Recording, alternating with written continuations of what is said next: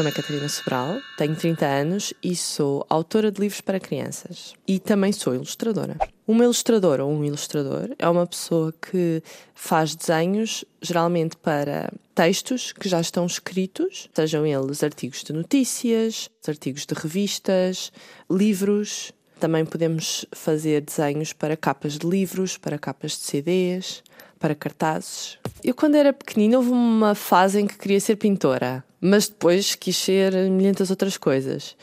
Entretanto, quando finalmente tinha que escolher uma, uma carreira, quando tinha que escolher um curso, achei que queria fazer livros. Estava a pensar desenhar as capas, queria colocar as caixas de texto, escolher as, os tipos de letra, porque eu gostava de fazer isso nos trabalhos da escola, gostava da parte formal de, dos trabalhos, gostava de fazer aquilo que se chama a paginação. E o curso para isso era design gráfico. Fui fazer o curso de design gráfico e durante o curso descobri uns livros especiais, que são os, os livros ilustrados, que são livros que não comunicam só com o texto, ou com o tipo de letra, ou com a forma como tem um, a paginação feita, as margens, etc., mas também comunicam com as imagens. Comunicam de uma forma especial porque entre o texto e a imagem há algumas informações ou há, ou há algumas histórias que só se conseguem compreender precisamente porque o texto e a imagem estão juntos. Este livro que eu trouxe para te contar chama-se A Chimpa, foi feito enquanto eu ainda estava a estudar. Depois achei que estava um livro bem feito e levei a uma editora de livros para saber se eles queriam publicar. E agora pode ser encontrado em qualquer livraria. É a história de uma palavra que é descoberta por um investigador. E esta palavra, como vocês devem perceber, não existe nos nossos dicionários, é a chimpa, e ele está muito preocupado durante toda a história em descobrir qual é a classe de palavras a que a palavra pertence. A chimpa. Um dia, um investigador fez uma descoberta muito importante. Vem ver! O que é? Desaparecida desde o tempo dos Afonsinhos, foi encontrada por acaso num velho e já caquético dicionário. Era uma nova palavra: a chimpa. A notícia alastrou-se rapidamente. Todos queriam usar a mais recente descoberta, mas ninguém sabia como. Não se sabia o que significava, nem sequer a que classe de palavras pertencia. Então, alguém se lembrou de perguntar à dona Zulmira, que tinha 137 anos, se ela conhecia aquela palavra esquisita. Claro que conheço! E não é a chimpa, mas a chimpar, um verbo da primeira conjugação.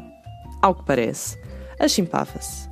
Sempre se tinha achimpado e achimpar-se-ia enquanto houvesse gente no mundo. As pessoas, radiantes, começaram a usar a nova palavra como um verbo.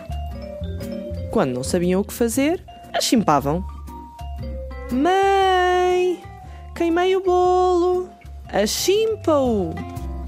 Até que apareceu um linguista a dizer: abre anúncio. De acordo com uma análise minuciosa da origem e da pronúncia da palavra, a chimpa só podia ser um nome.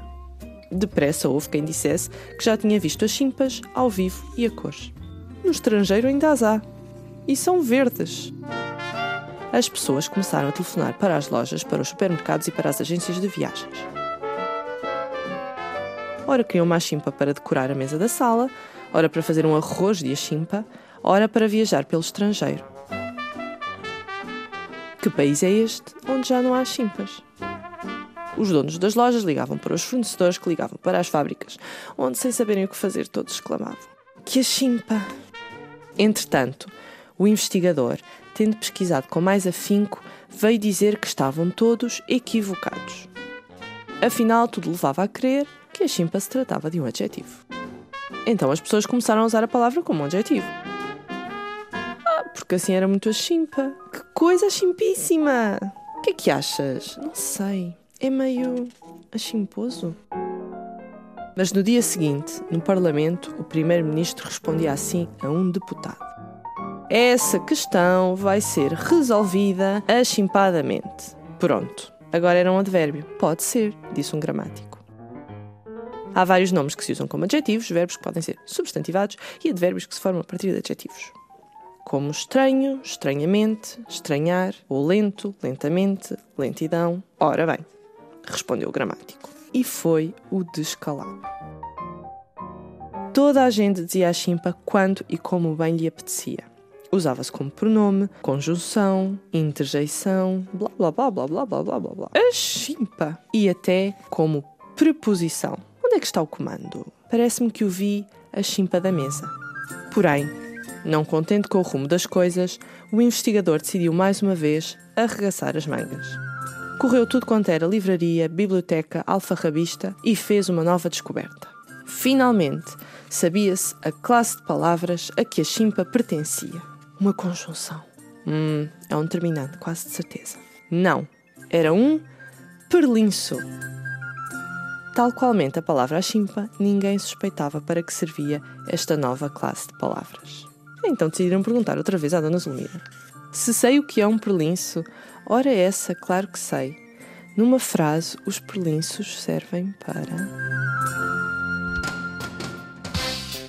O Achimpa é um livro publicado pela Orfeu Mini, coleção de livros infantis da Orfeu Negro.